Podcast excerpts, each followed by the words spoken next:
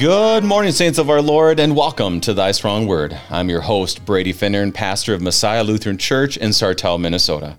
Thank you for tuning us in this morning on Worldwide KFUO. Christ for you, anytime, anywhere. A blessed Holy Week to all of you this Monday, April the 11th. I pray you had a great Palm Sunday. For us, it is always um, Confirmation Sunday as well. So, what a joy to hear young people confess the faith for our church, receive the Lord's Supper, and in preparation for the, the fullness of who we are as Christians this Holy Week. And for us, we've lined it up that the light of Christ and the fullness of his passion shines on us from Matthew chapter 26 today as we see Jesus continuing forward to the cross. We see him before the, the council and Caiaphas, and they're, they're, they're kind of asking the right questions. The questions are just not done in faith. Are you the Christ? Are you not? But they weren't looking at it the way they should. They're trying to find a way to destroy him, which is not um, not good. But also, in the ultimate of ironies, God is working through it all for the sake of our salvation. And also, it's very humbling because we see Peter. We see Peter in a position that we can sympathize with. We can understand why he did what he did, but also realizing the gracious God on Peter, and if he has grace on him, he'll also have grace upon us. So as we are, full of the this, we ask the Lord to give us faith, uh, to open up our Bibles, and we put on our Christ goggles for the gifts are ready, ready for you. Thank you to our friends at Lutheran Heritage Foundation for your support of Thy Strong Word. Visit lhfmissions.org for more information. lhfmissions.org. Helping us to be strengthened by God's word this morning, we welcome for the first time the Reverend Dr. Joshua Jones of Bethlehem Lutheran Church in Rapid City, South Dakota. Pastor Jones, a blessed Holy Week and welcome to Thy Strong Word. Thanks, Brady. Good to be with you today. So, Pastor, this is our first time together. Um, uh, tell us about yourself, uh, your your beloved family, and the work of the saints at Bethlehem in Rapid City, South Dakota. Yeah, happy to. Um, so I have a wife named Jamie and uh, two children, Noah and Zoe, and both of them are now teenagers as of a, about a month ago. Um, I served I served at, at, Bethlehem and Rapid City my entire ministry. Mm. Uh, served my vicarage here, and then got called back uh, as an assistant pastor for a year, and then our senior pastor retired, and um, I tried to fill his big shoes. So, um, good, good people here. Um, uh, the the Black Hills are wonderful. Um, it's a great place to to live if you love the outdoors. Um, and, and, we like to do a lot of hunting and fishing out here. Um, uh, but that's really kind of the icing on the cake, I think. Uh, the real substance is the people. Uh, the people here have been uh, just wonderful uh, to us. They're they're really our our family. Um, one of the uh, real gifts of our congregation is that they're they're very generous. they take good care of their pastor. I think sometimes when when we leave seminary, um, we're we're not quite as humble as we ought to be, but we we think, man, how can God use my gifts to serve His people, and that's true. Mm. Um, but we don't forget about the other half that you know, really it's um, the, the call that we have as pastors is also so that God's people can take care of us, and and that's certainly been true for us uh, because our our voice is a very profound ability, very unique uh, to be quite frank. Uh, it takes a lot to to take care of us well, and our, our congregation really goes above and beyond uh, to to do that.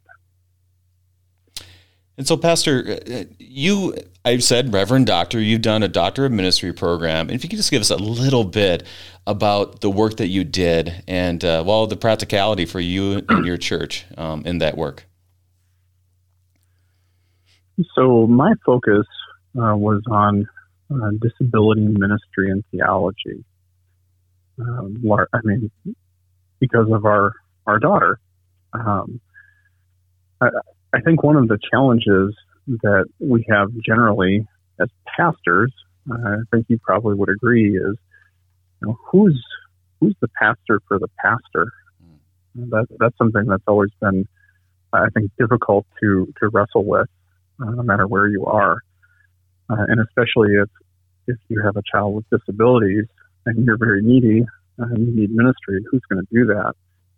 And I saw in my congregation um, a real desire uh, to want to to love us, to bless us, and uh, quite honestly, sometimes they just didn't know how.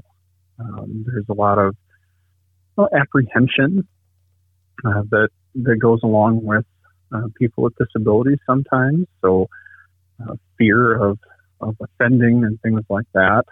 Um, but what what I did for my doctorate was um, do some research to to see how we could better equip the, the saints here uh, to care for not only our daughter but our family. And the real hope uh, is that this will be transferable to to other pastors who have kids with disabilities, uh, because it's not obvious who should be ministering to them.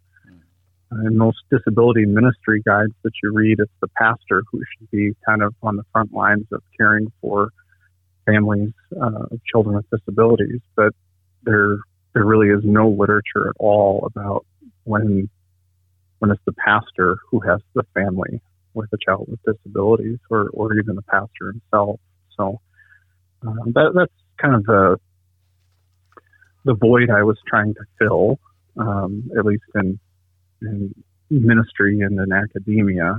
Um, and the, the, research we did uh, turned out to to really help us, I think, better understand that just teaching people some very basics about um, who Zoe is, who our family is, what our needs are, um, can be a real blessing to everyone, uh, not not just to to Zoe, but then also in turn how she might actually be able to bless others. Mm. Um, so it was good to to do that because there really hasn't been a whole lot of uh, scholarly research done by Lutherans in the field of disabilities. Well, and that's just a reminder for me and for, for you, our listeners, is that an opportunity for us, as Jesus tells us, uh, to love your neighbors uh, as yourself. The scriptures are very clear on that. What does that mean for each blood bought person. And that's just another opportunity for us to pray for Bethlehem, um, for your family, and for our own congregations. How can we serve and love each other? And that it's obvious that that will be a blessing not only for your family, but for many others in the church. So, Pastor, as we come to God's word this morning, can you begin our time in prayer? Sure. Gracious Heavenly Father, we come to you somewhat somber this week as we enter into Holy Week and we remember the uh, the suffering, the passion, and death of your own dear Son, our Lord Jesus Christ. We ask, Lord, that as we uh, read your word today, uh, that your Spirit would be with us uh, and that uh, He would uh, change our hearts, that He would allow us to perceive um, the, the depth of our own sin and cling ever more closely to Jesus. We pray in his name. Amen. Amen. Reminder if you have any questions concerning our text today from Matthew chapter 26, send us an email kfuo at kfuo.org. kfuo at kfuo.org. Now, what we're going to start is is to hear all of these words. Now, just a reminder that there's quite a few verses here, but is also this is the center of our faith. We're coming into Holy Week. These are the words that happen at this time, and they are the center of what it means to be a Christian. Um, I did. I did mention, I have mentioned before, and it's something that has been on the mind a lot as we enter this Holy Week. Is you know we as, as Lutherans, as Christians, we let the cross do the talking. I mean, that's that's what it is. Uh, you know, all the action of Jesus going through this shows us the depth of God's love and the lack of, of uh, well, we, we don't deserve it. Is really what we're looking at. And so, as we see this unfold, we see God's hand for the salvation of his people. So let's begin Matthew 26, 57, and we'll go all the way to the end of the chapter. Then those who had seized Jesus led him to Caiaphas, the high priest. where the scribes and the elders had gathered. And Peter was following him at a distance as far as the courtyard of the high priest. And going inside, he sat with the guards to see the end. Now the chief priests and the whole council were seeking false testimony against Jesus that they might put him to death. But they found none. Though many false witnesses came forward, at last two came forward and said, This man said, I am able to destroy the temple of God and to rebuild it in three days. And the high priest stood up and said, Have you no answer to make? What is it that these men testify against you? But Jesus remained silent. And the high priest said to him, I adjure you by the living God, tell us if you are able, if you are Christ, the Son of God. And Jesus said to him, You have said so. But I tell you, from now on, you will see the Son of Man seated at the right hand of the power and coming on the clouds of heaven. Then the high priest tore his robes and said, He has uttered blasphemy. What further witnesses do we need?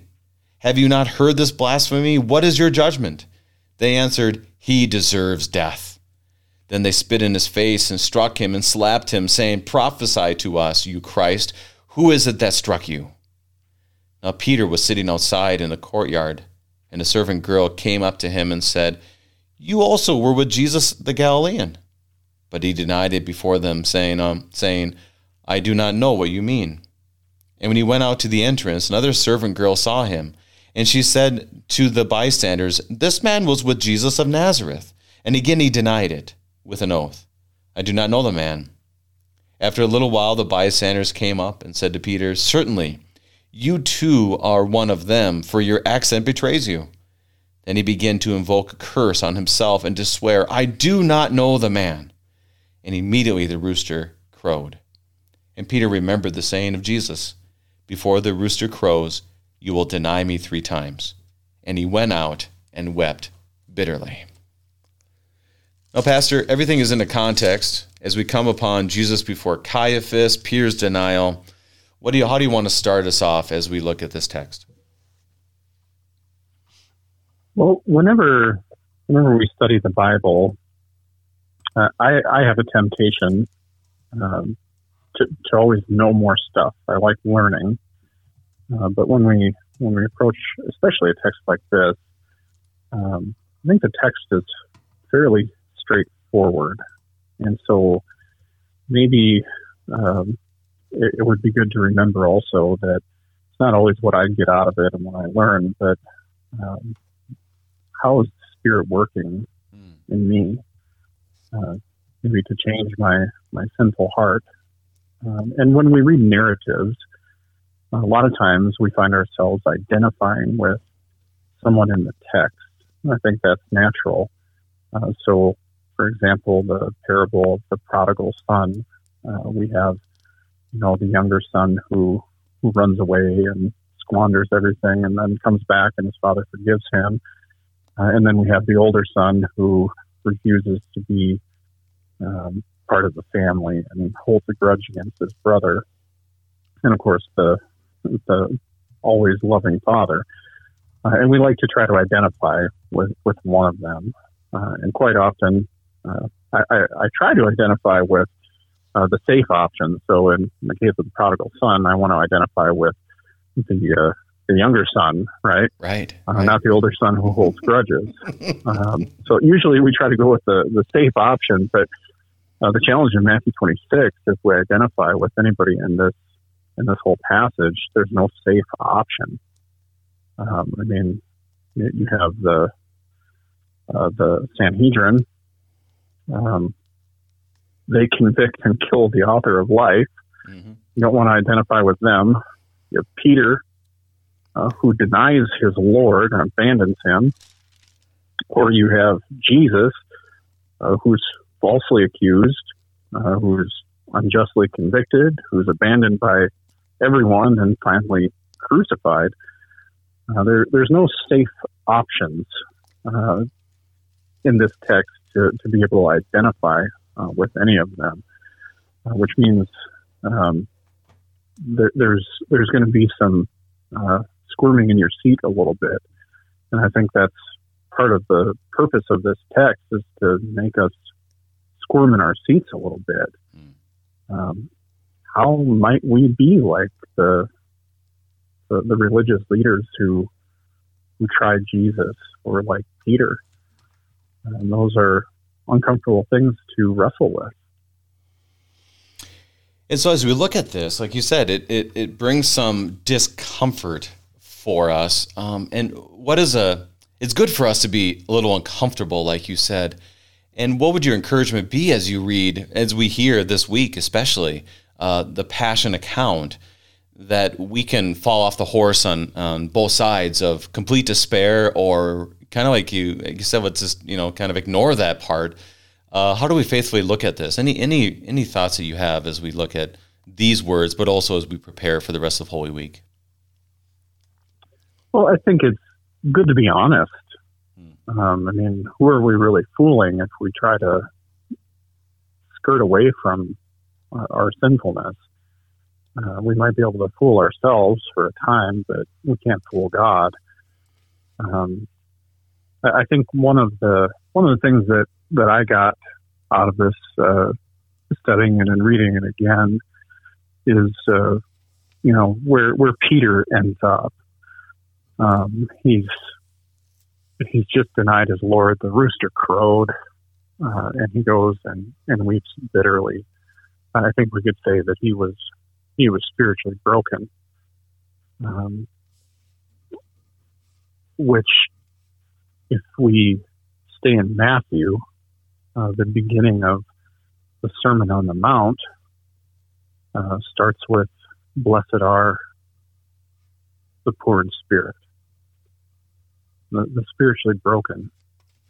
And that's certainly Peter, and certainly that's me, and probably our listeners as well.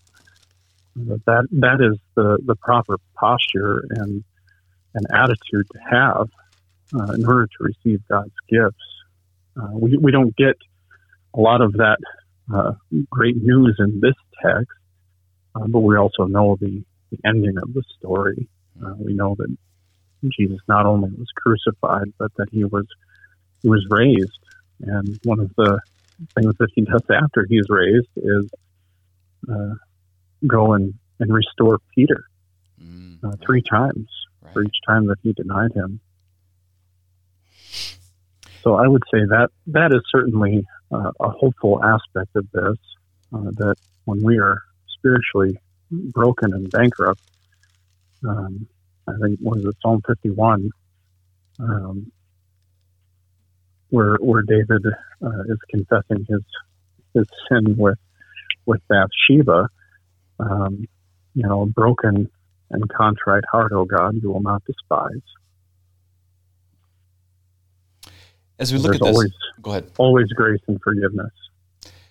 I love how you brought up uh, Matthew 5, verse 3, because when we had Dr. Gibbs on to begin this whole study, he spoke about how the, the basic premise of Matthew and how Matthew um, proclaims the gospel really is an understanding of who we are, which is we are blessed as ones poor in spirit. And he, he used an analogy of a child, you know, that who's the greatest in the kingdom? The child.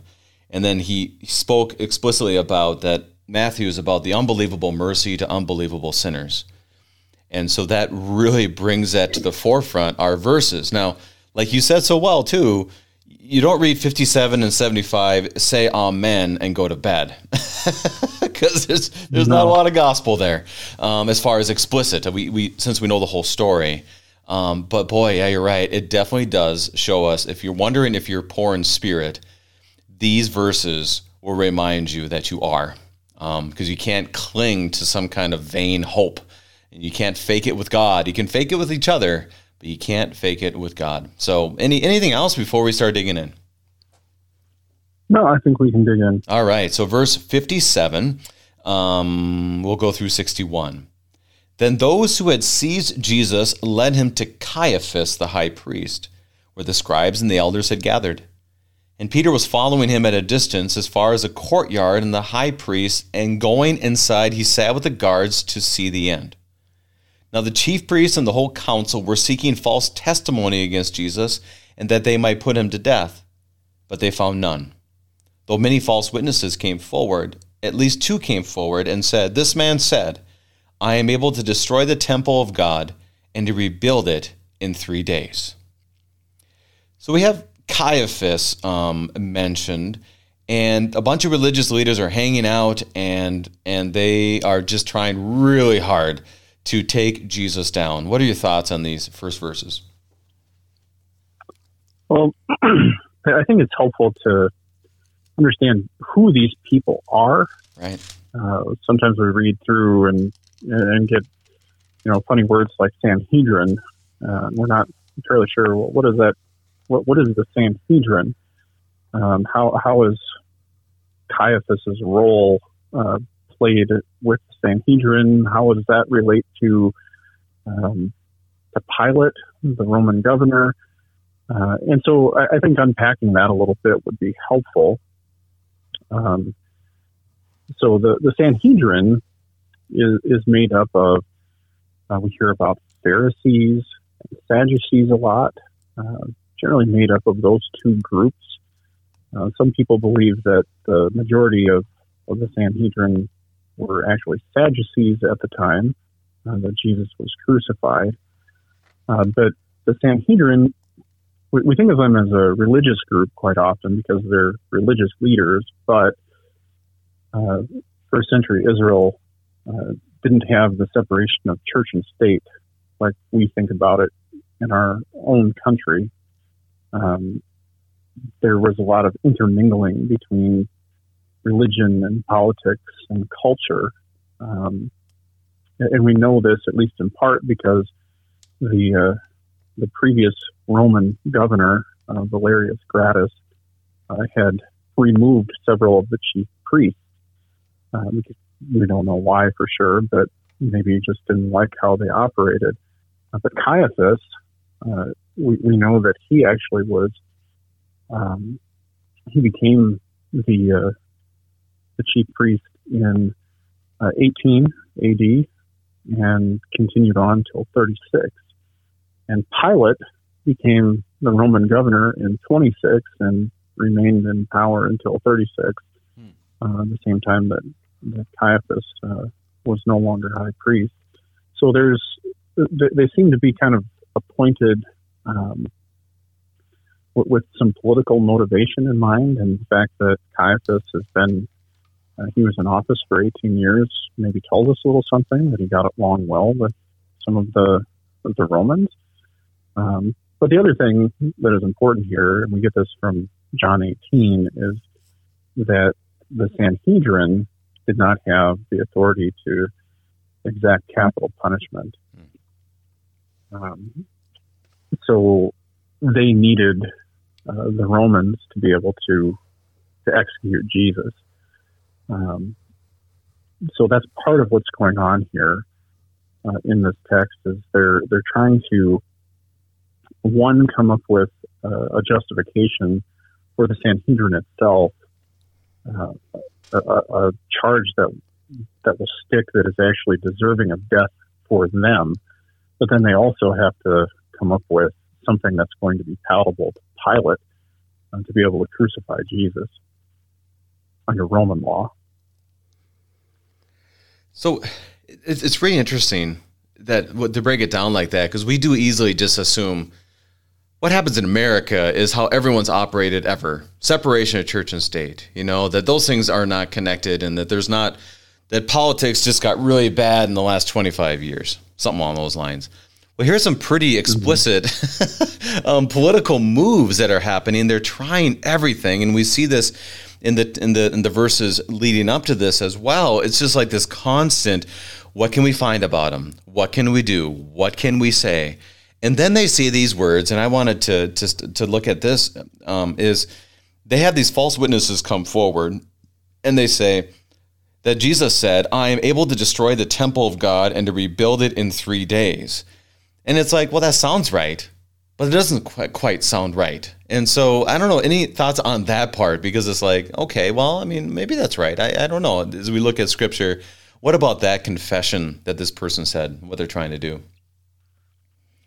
Well, it's kind of interesting that it's it's included in in Matthew's gospel because we haven't heard anything about this. Right, right. Um, th- throughout the, the, entire book, um, we we do hear about it in in John. I think as early as chapter two, um, and it's essentially I think the same.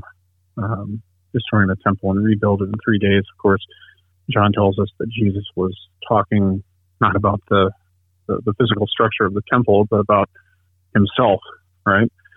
Um, I, I, think one of the things that's interesting about uh, not just that verse, uh, but a couple that precede it, mm.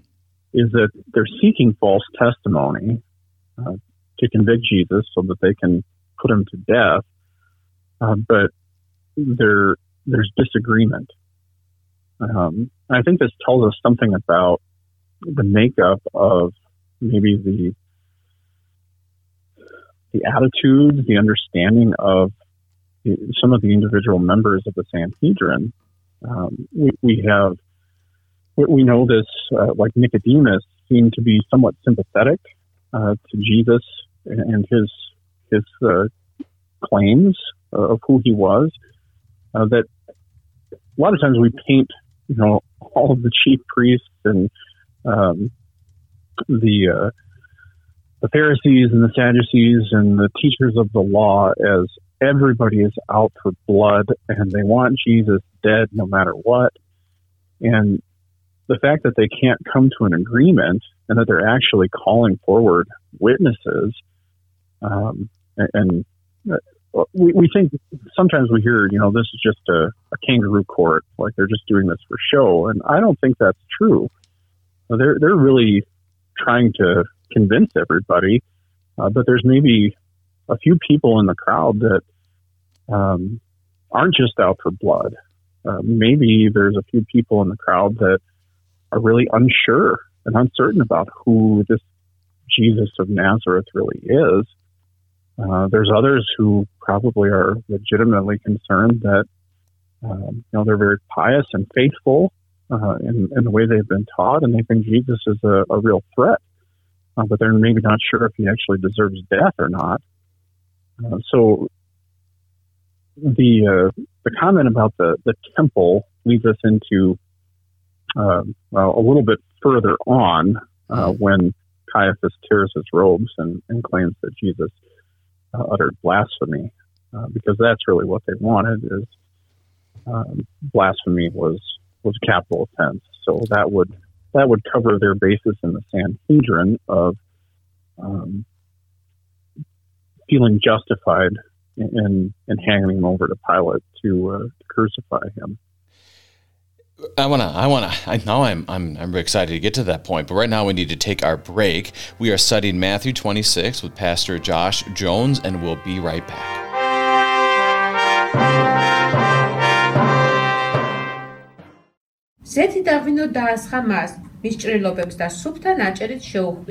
This is the voice of a mother in the faraway country of Georgia, reading to her six month old son about Jesus from a Bible storybook written in the Georgian language. The child's Bible was given to her by the Lutheran Heritage Foundation, and the Holy Spirit is working powerfully through your support of LHF to make events like these happen every day. Help another family learn of the Savior. Learn how at lhfmissions.org.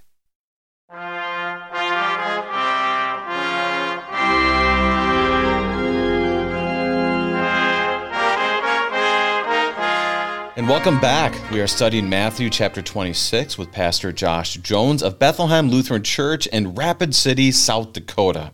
And Pastor, you you brought up that verse 61 um, about the false testimony that this man gave, uh, these two men gave. Uh, now leads us to the rest of this and the blasphemy that they are accusing him of. So let's let's read through the verses and get a little more uh, revealing of what you just mentioned. So verse 62 and will continue on. And the high priest stood up and said, Have you no answer to make? What is it that these men testify against you? But Jesus remained silent. And the high priest said to him, I adjure you by the living God, tell us if you are the Son of the Christ, the Son of God. And Jesus said to him, You have said so. But I tell you, from now on, you will see the Son of Man seated at the right hand of power and coming on the clouds of heaven. Then the high priest tore his robe and said, He has uttered blasphemy. What further witnesses do we need? You have now heard his blasphemy. I'm going to stop there just because that's the part you mentioned before. But they wanted to hear blasphemy, and like, like it says at the beginning, and they found none. they're trying to find reasons, yeah. and they find none. And then they hear this, and they're just like, "Oh, come on, give us, give us something." And it doesn't seem to me to be. I don't know. You think it would be a little more exciting than what Jesus said, but he did. So blasphemy. What are they accusing him? of? Did they really have a good argument? I'm not sure. Well, um, a lot of people smarter than me uh, have done some research into what actually constitutes blasphemy uh, at this time, and there were five things. Uh, the, the, most obvious one that we typically think about is claiming to be God, um, but it, it's also pretty clear that being being the Son of God or, or the Messiah, which seem to be synonymous here, uh, would, would not um, constitute blasphemy. Um, it would be kind of odd if, if that were true, because then uh, the, the Jews would always have to put to death their Messiah. you know what I mean? Right. Uh, if if you're going to kill somebody because they claim to be the Messiah and the Son of God, then well, what happens when he actually comes? You know. Uh, so I, I don't think being the being the Son of God or the Messiah would not have constituted blasphemy. Uh, another one uh, would be uh, uttering the the actual name of God. Um, we sometimes call that the Tetragrammaton, mm. um, the the name Yahweh. Uh, so, following the the second commandment, um, you know, you shall not misuse the name of the Lord your God. Uh, they they took that uh, too far. Uh, they they were so afraid of misusing it that they uh, they never used it at all. Uh, they substituted the uh, the ger- generic name for for Lord in in place of Yahweh Adonai. Um, so that that's another one. Um, the third one is profaning holy things. Um, the, the, fourth, and this is where I think we get into the blasphemy part uh, that Jesus is actually accused of. Uh, the fourth is threatening the temple, uh, which is oh, okay. why Caiaphas actually uh, stops the proceeding at that point and asks Jesus to give an answer uh, to whether or not, you know, these things are true. And the fifth uh, is also included in Jesus' uh, answer, and that is uh, in some way threatening or attacking divinely appointed leadership, which would be Caiaphas and the Sanhedrin. So um, he threatens the temple, but just so there can be no mistake, um, what, what, Jesus uh, answers. Um, see, what verse is that? Verse 64? Um, 64, mm-hmm. yeah. Um, but I tell you, from now on, you will see the Son of Man seated at the right hand of power and coming on the clouds of heaven. Um, well, that, that's a quote from from Daniel seven. Oh, right, right. Um, maybe I'll just read that. Please uh, do. Verses, verse thirteen. Um, Daniel sees visions, and he says, "And behold, with the clouds of heaven." There came one like a son of man, and he came to the Ancient of Days, that's God, and was presented before him. And to him, the Son of Man was given dominion and glory and a kingdom that all peoples, nations, and languages should serve him.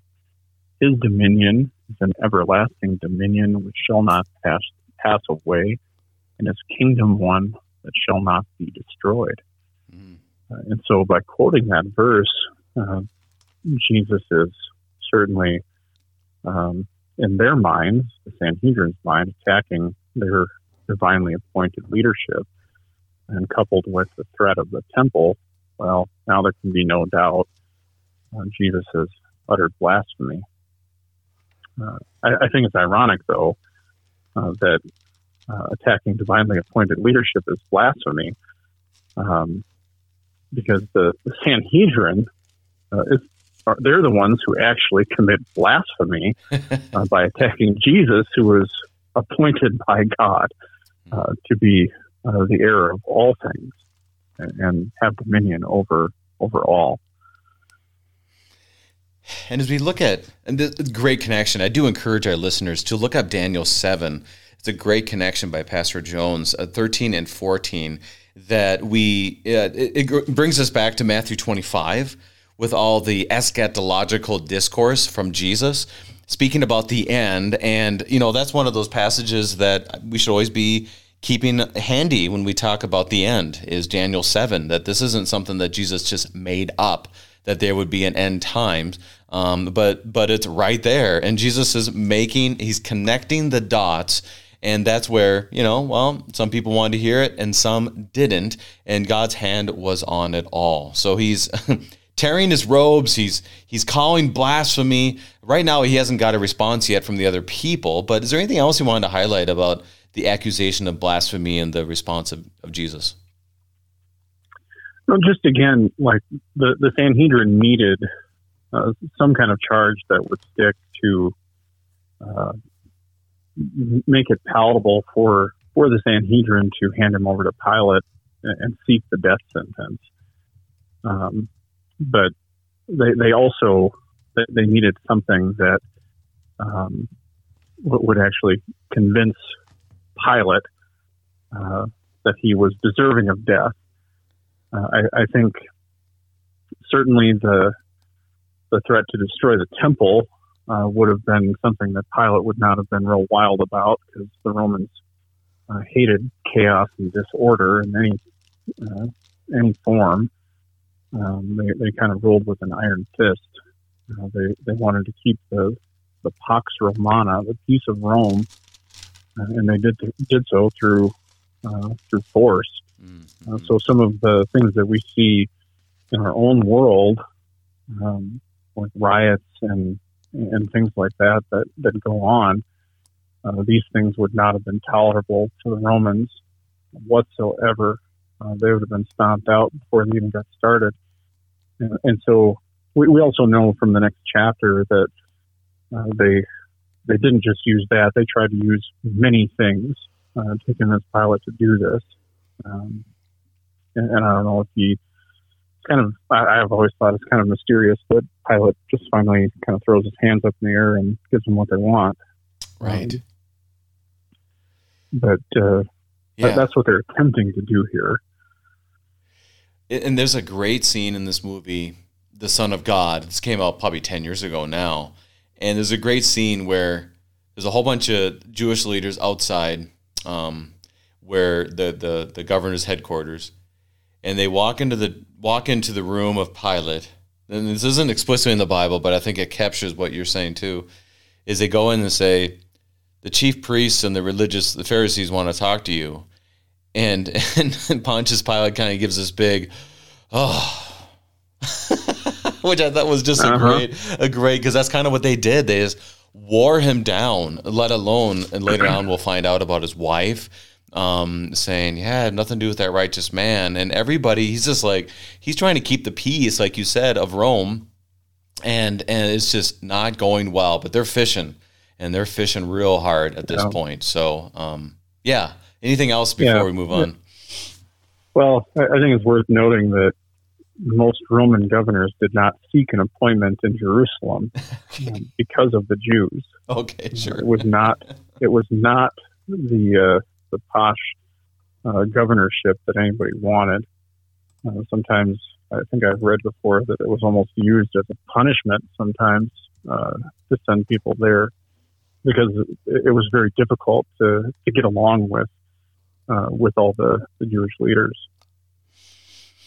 Well, let's continue. Let's hear the response because he, you know, what further witnesses do you need? Have you not heard this blasphemy? We ended kind of on the edge there in verse 65. Let's read verse 66 throughout. What is your judgment? They answered, He deserves death. Then they spit in his face and struck him, and some slapped him, saying, Prophesy to us, you Christ. Who is it that struck you? I do find it interesting, Pastor, and I think this is a good perspective that you given have given to us. Is that we hear like they answered, he deserves death, but according to what the feel we have from the rest, kind of like you said, all this text, how does this hit us? You know, what is the feeling that we have? Is I'm kind of I'm feeling this. You know, it, it might not be as many people as we thought were yelling these things, or he deserves death, or were they token, you know, loud people that they recruited and so forth. They want death, but is it everybody? Well, there's some question marks on all of that, but they still have the same same yeah. thing, you know, the same reality. They want him dead. Yeah, I think it really hinges on um, the the charge of blasphemy. You know, if if uh, you know threatening the temple and the um, authority of God appointed leaders, um, it, it, seems at least plausible that people would agree with this. And and it's also true that uh, in in the Old Testament, um, blasphemy did deserve death. Uh, so even some of the more pious, um, uh, faithful um, Jews who were in the Sanhedrin w- would have probably agreed with this um, if, if, they agreed that he actually did speak blasphemy. Right, right. And so, as we look at this, we we have about 15 minutes left in our time, and so the Peter denying Jesus portion is quite you know quite profound. So, is there anything else in those first that first section that we have that you wanted to highlight? Oh, we can move on. All right. So we get to this point, and and Peter denying Jesus. I mean, we've we've heard it often. You know, it's very striking if you see it in movie form or you remember hearing it on Good Friday and those kind of moments. But once again, as Pastor Jones encouraged us at the beginning, you know, how does this hit you? It, it, it, where are we in this story? And and and for us, it's very much so. This brings us to our knees. So we'll just read the whole thing, verses sixty nine through 75. Now Peter was sitting outside in the courtyard, and a servant girl came up to him and said, "You also were with Jesus the Galilean." But he denied it before them all, saying, "I do not know what you mean." And when he went out in the entrance, another servant girl saw him, and she said to the bystanders, This man was with Jesus of Nazareth. And again he denied it with an oath, I do not know the man. After a little while, the bystanders came up and said to Peter, Certainly, you too are one of them, for your accent betrays you. Then he began to invoke a curse on himself and to swear, I do not know the man. And immediately the rooster crowed. And Peter remembered the saying of Jesus before the rooster crows, you will deny me three times. And he went out and wept bitterly. And Pastor, this, you know, yesterday was uh, Palm Sunday for us and also confirmation. And it just is striking to me when I see this in the confirmation, right? And whoever who confesses me before men, I will confess before my Father in heaven. I think that's why this this part of Peter really hits us to the heart. So, how do you want to break this down for us this morning?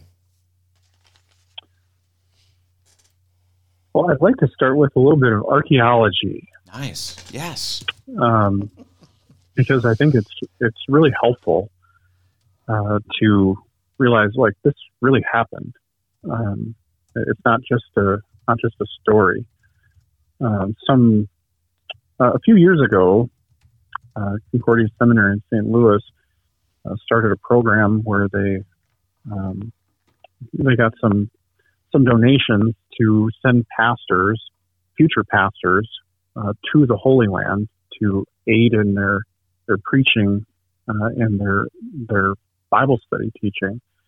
And I, I was not fortunate to go. Uh, I don't think they had that when when we went through um, seminary uh, a few years ago. But uh, both my brother and the son of our congregation were able to do that. And one of the places that they went, uh, and both both uh, my brother and uh, um, Nathaniel Brown, one of the uh, yeah.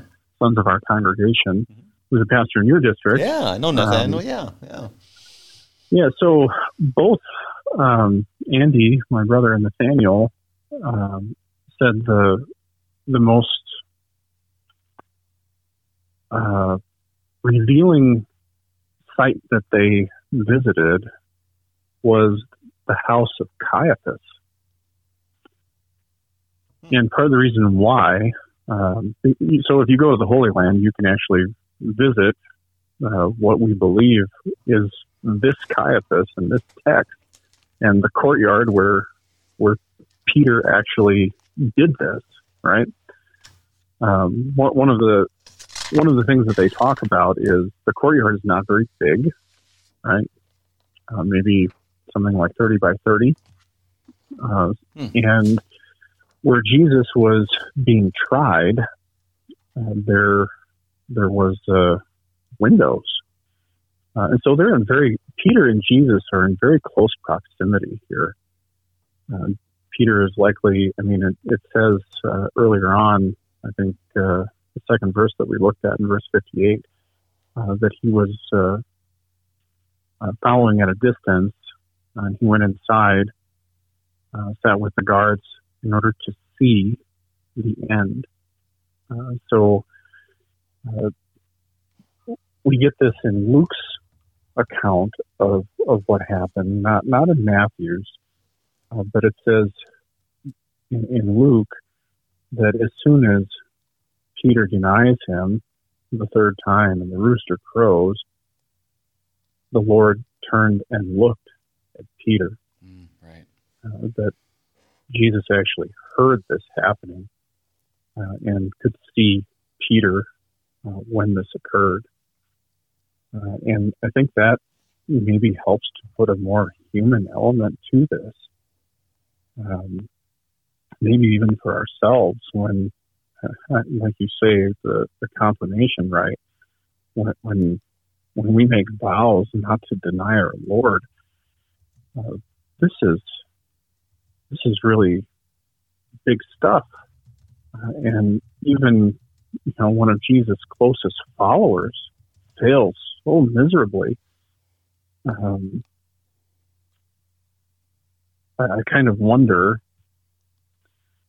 uh, what what the Lord's look might be to me uh, when when my rooster crows. You know, that that it's no wonder Peter goes outside and, and weeps bitterly. Right. Um, and maybe maybe we we, we have uh, too much of a license uh, to sin to do what we want. We don't really take this seriously. Uh, that when when we uh, choose to deny Jesus in whatever form it may take, uh, this is a really big deal. Um, it should cause us to feel like Peter did. And too often for me, and probably for our listeners, we don't. Um, we, we, we feel like it's no big deal, and it is a big deal. And this is why Jesus died. It's because of not only Peter's denial, but, but my own. And we speak about this as if, and I love how you how you brought that up. Is we kind of have this vision that Peter's like far, far away, but there's a very personal reality, and this is, by the way, captured in the movie, you know, Passion of the Christ. That when he denies him the third time, there's that look from Jesus, you know, like that. But mm-hmm. it's beyond a father or a mother to their children type of look or or a, a husband and a wife look or something like that. Like, oh, I mean, this is Peter knows what he had just said. He knows what he and all the disciples said, and the amount of guilt that he would have felt at that point is is utter just despair. There's no way of excusing yourself. There's no way of of justifying it. There's no way out of it. He knows what's happening, and that's why he goes out and weeps bitterly. So uh, to me, it's almost like some of the worst guilt and shame that I've ever felt. This is probably five to ten times worse. I don't know. Any thoughts? Yeah, I, I would agree. Um, I, I, think it's it's hard to truly put ourselves in in Peter's shoes. Right. Um, I, I, think the other thing that uh, this whole text is trying to tell us is not, not only, okay, we have the Sanhedrin, they're kind of the bad guys. Well, they they try to kill Jesus, but now we have one of the good guys um, who, who earlier um, in the chapter promised he'd never do this. He would he'd die with him first, and and now Jesus is left alone. I mean, utterly alone. Hmm. Uh, thinking about how Jesus must have felt, uh, I, I, don't think we, we can fathom. Um, there's nobody. Uh, everybody has left him. And that's where, you know, because you, you we hear of in the garden, you know, the garden, we get that feel of he's feeling the anxiety. Um, he's asking that this cup may be passed from him. And so we get that feeling, but we don't really get a good feeling of where he's at at this point. And I think one of the, the uh, I think Dr. Gibbs's commentary on Matthew kind of says, the king that is alone, which is mm-hmm. why it brings me back to John a little bit, where, you know, th- this kingdom is not, you know, not of this world. And so it, it brings us, this is the kind of king that is willing to be left alone for the sake of the whole world, you know, for the benefit of the whole world is something that really strikes a heart. It really strikes my heart as far as I, as you said, this is the moment where Jesus is truly alone. Um, because the guy who was the spokesperson has denied you completely and that that that captures mm-hmm. that really really well. So, any other thoughts on the on the denial? We have about three, we have about four minutes left in our time. Well, one of the things that I think about whenever I I read this text, because a lot of times Satan likes to um, bring our failures to mind and to make us feel guilty that we don't deserve the forgiveness that Jesus promised and won for us through his death and resurrection is uh, wonder what Peter thought every time he heard a rooster crow. Mm, mm-hmm. And I, I, certainly feel this for myself. There are some sins in my life that Satan likes to call to mind uh, at inopportune times for me um, probably opportune times for him, that we, we begin to doubt um, that, that why Jesus did all of this was for for Peter and for me um, when when I just blow it uh, miserably, fail uh, as God's child. And so you brought up before the time the three times that Peter denied Jesus. And then there's those three times that Jesus addresses Peter after the resurrection. And I think that's important for us as we are about about three minutes away from our end of our time here. Well, how did Jesus address Peter after this denial? Because that's important too. We can assume a lot of things, but ultimately, how does Jesus come to Peter later on? Well, I mean, if you look at John's gospel, it's very, very evident there. Uh, Jesus singles out Peter and, and, you know, asks three times, "Do you love me?" Um, and then tells him to feed his sheep. Um, in Matthew, I, I think we have uh, something a little bit different because it's not just Peter who abandoned him uh, when the uh, I know we're getting ahead to the resurrection here, but go for it. I kind of feel like there. we need Please to a little there, bit. Yeah. um, when, when, Jesus appears to the uh, to the women, um, he says, "Do not be afraid. Go and tell my brothers to go to Galilee, and there they will see me." Uh, and I believe that's the first time that Jesus calls his disciples my brothers. Oh. Um, so something new has now taken place in Jesus' resurrection, and I, think the, the, the restoration in Matthew, anyway, as far as I can tell, is uh, the the testimony of the women to go to Galilee so that they can see Jesus. Pastor, with about 30 seconds left in our time, how would you summarize our text and encourage our listeners, especially this Holy Week? Well, uh, as you think about Peter and the Sanhedrin, how you might fall into their shoes, uh, don't forget about don't forget about the resurrection. uh, that this is our hope. Uh, th- this is what guarantees our forgiveness, no matter what we have done, uh, no matter what we will do. Uh, always cling to, always cling to our living Lord and Savior. The Reverend Dr. Josh Jones of Bethlehem Lutheran Church in Rapid City, South Dakota, giving us God's strong word from Matthew chapter 26. Pastor Jones, have a, a wonderful Holy Week and thank you for bringing us his gifts. Thank you, Brady. It's a pleasure to be with you today. I'm your host, Brady Finnern, and pastor of Messiah Lutheran Church in Sartell, Minnesota. Thank you for joining us, and the Lord keep you safe in the palm of his hand.